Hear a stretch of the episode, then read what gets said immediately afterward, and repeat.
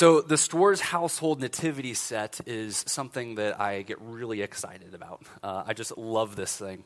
Now, in most years, our nativity set that we have set up in our home, you know, the Bethlehem manger scene with all the various Christmas characters, biblical characters involved in it, usually it's a moving, kind of scattered, interactionary sort of nativity set for us.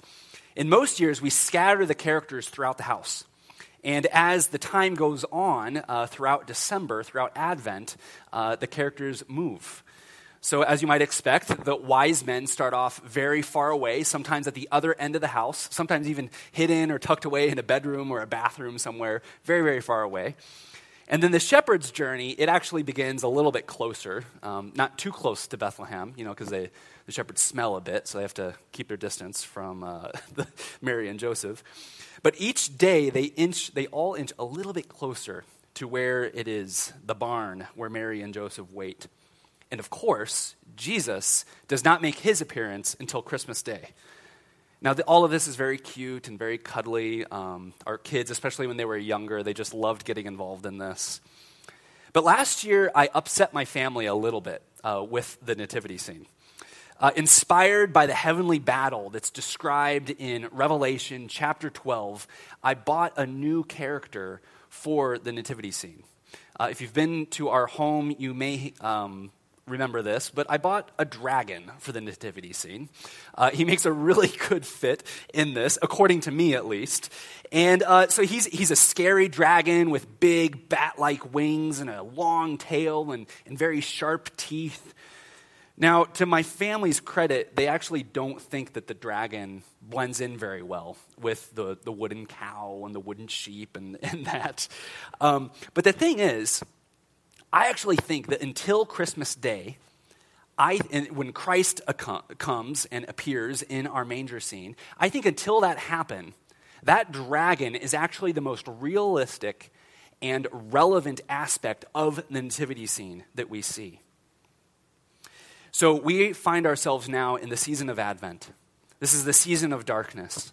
And as you've heard me say before, this is a season in which we sit ourselves down with the prophets. We look around and we assess the darkness. We get face to face with the darkness. And it causes us to ask really difficult questions.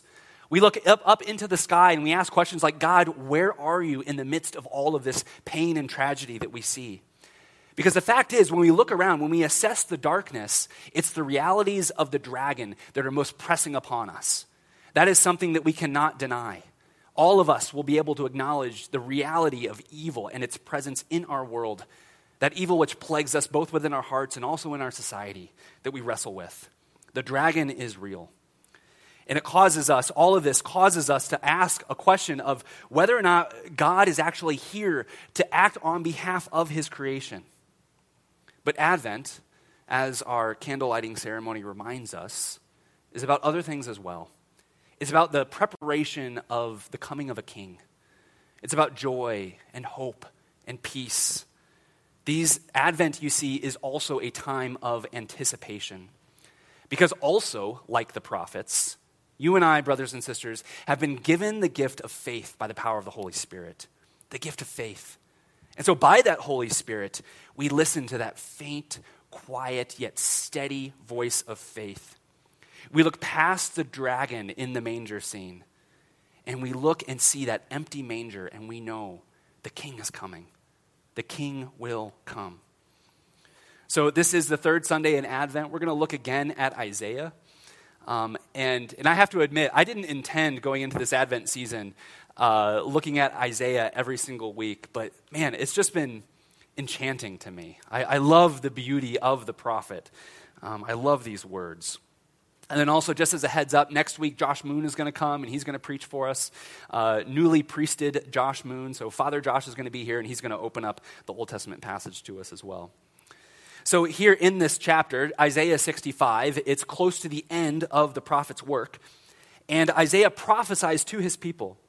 And here the word of God is growing that gift of faith to the people of God.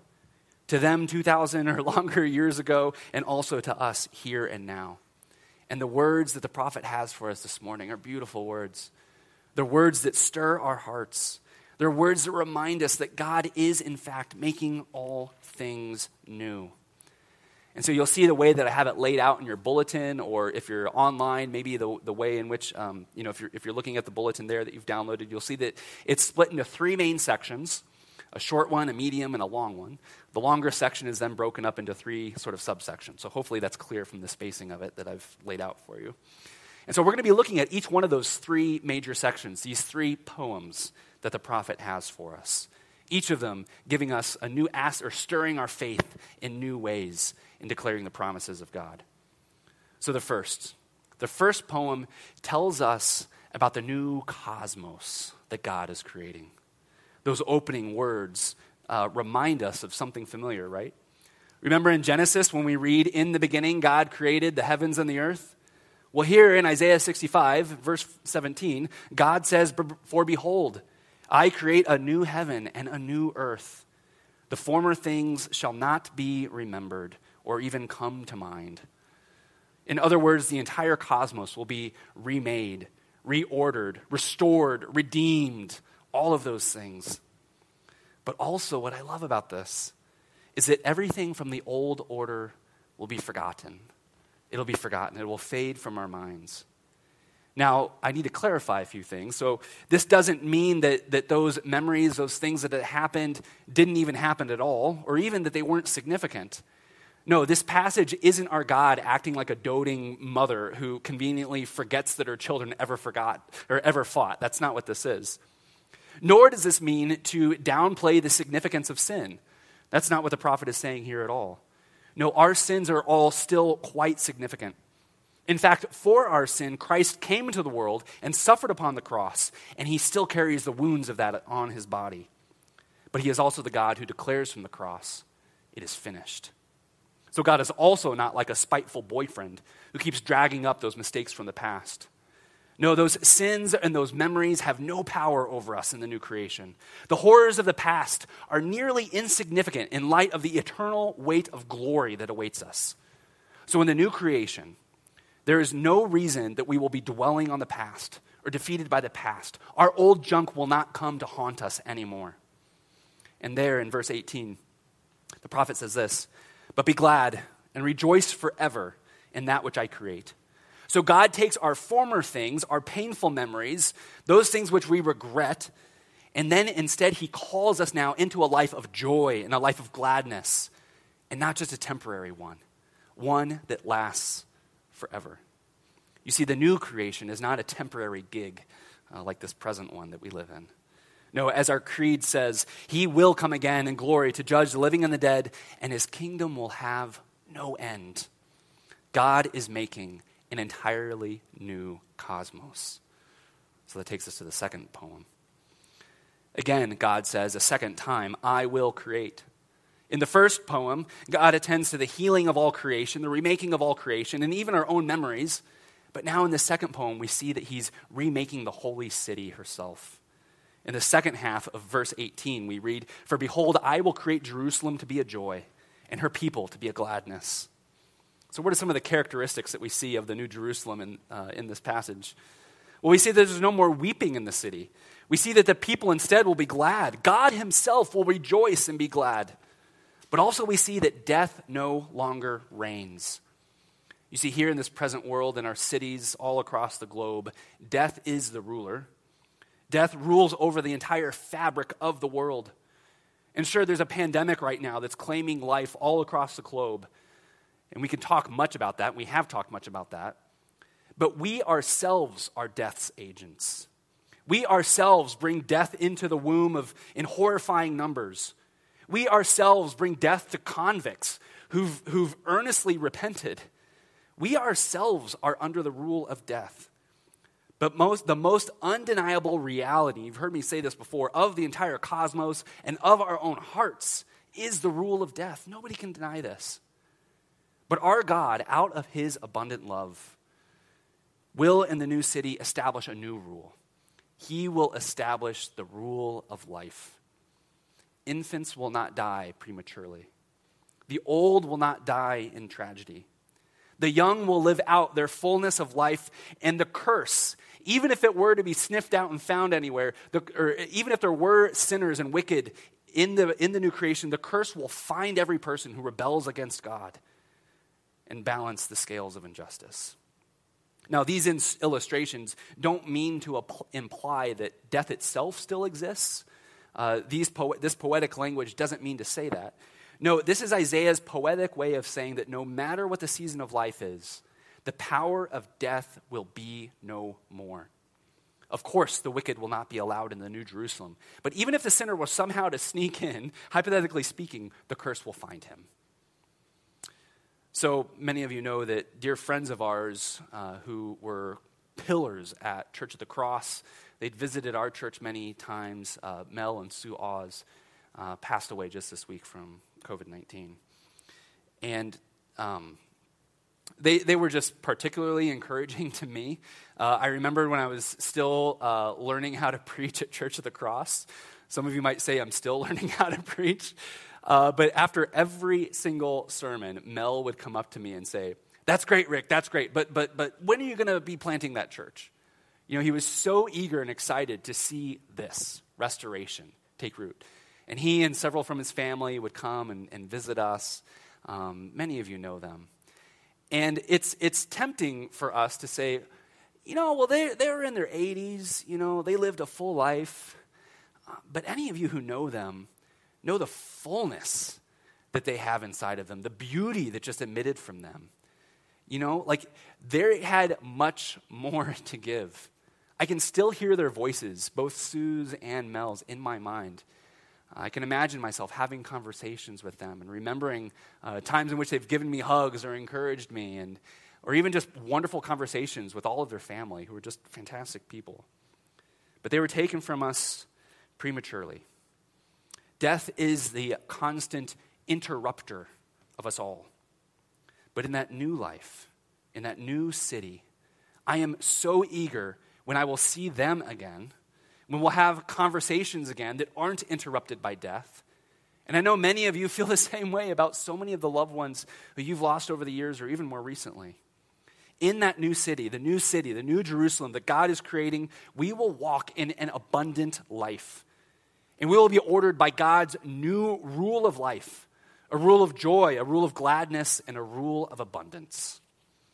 And that brings us to the third poem, where we will see and experience an entirely new culture, a new culture. So what do I mean by a new culture? Well, you'll see in each one of these three sort of subsections. Hopefully, again, that's clear in your bulletins. But the prophet gives us three pictures of what this new culture looks like. And I'm going to run through these relatively quickly. So first, in verse 21, God's people will build houses, and they'll actually live in them. They'll plant vineyards, and they'll actually enjoy the fruit of them. What this means is that we will work together. We will enjoy leisure with one another, the way in which humans were meant to do from the beginning. We will interact with one another in the fullness and the blessedness that God intends for us. All those dreams you have of making and building and exploring and creating artwork, all of those things, none of them will ever be thwarted by the attacks of the enemy, be that disease, be that internal distractions, or be that the plans of the devil. In verse 22, my chosen, God says, shall enjoy the work of their hands. Oh, I'm so excited for that. Ben, I'm sure you've got a couple of things to say about that too. Ben's passage is faith and work, and whenever I encounter that in the scriptures, I think of you and the ways in which you could unpack that even more. But the second part that we see here is not only will we have a new and blessed way in which we relate with one another, but also the way in which we relate to God himself. God, not only will God bless life more, but he will provide for his people. Even before we're done making the request, he's going to know exactly what we want. And now, oh my goodness, how different is it?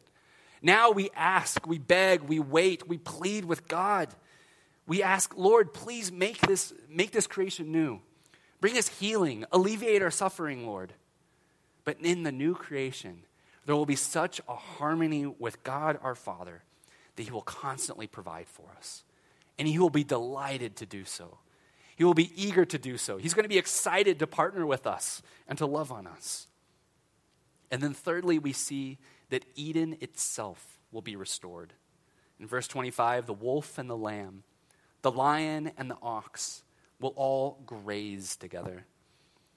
But the snake, that is the dragon, the devil, he will always be cursed. He will not be allowed to come into this. Dust is still his food, Isaiah says. Nothing will threaten the Lord's holy mountain. That is his presence, God dwelling with his people. Nothing will be able to thwart that. Nothing will be able to take that away. His presence will remain in the middle of his people, on his holy mountain, in his holy city. God promises a new culture. He is creating new ways for us to relate with one another, with himself, and with everything else in all of creation. Isn't this amazing? Isn't this just truly unfathomable to try to wrap our minds around? Like, the beauty of this is absolutely staggering to me. Especially these past couple of weeks that we've been through, it's especially hard for me to read this and actually to believe these words. But we don't believe these things blindly. You see, because 2,000 years ago, the king actually stepped into our world, and he gave us a preview of this new kingdom. He gave us signs of the new kingdom. He showed us already what this is going to look like. And he said, this is just a preview. This is just a foretaste. This is just an inheritance, because guess what? I will come again, and I'm going to do this to every single atom of our entire universe. I am coming again. And to prove this, he died upon the cross. He defeated that ancient serpent, that devil, that dragon. He defeated him upon the cross. And today he's speaking to us through these words. And he's wooing you, brothers and sisters, to become closer to him.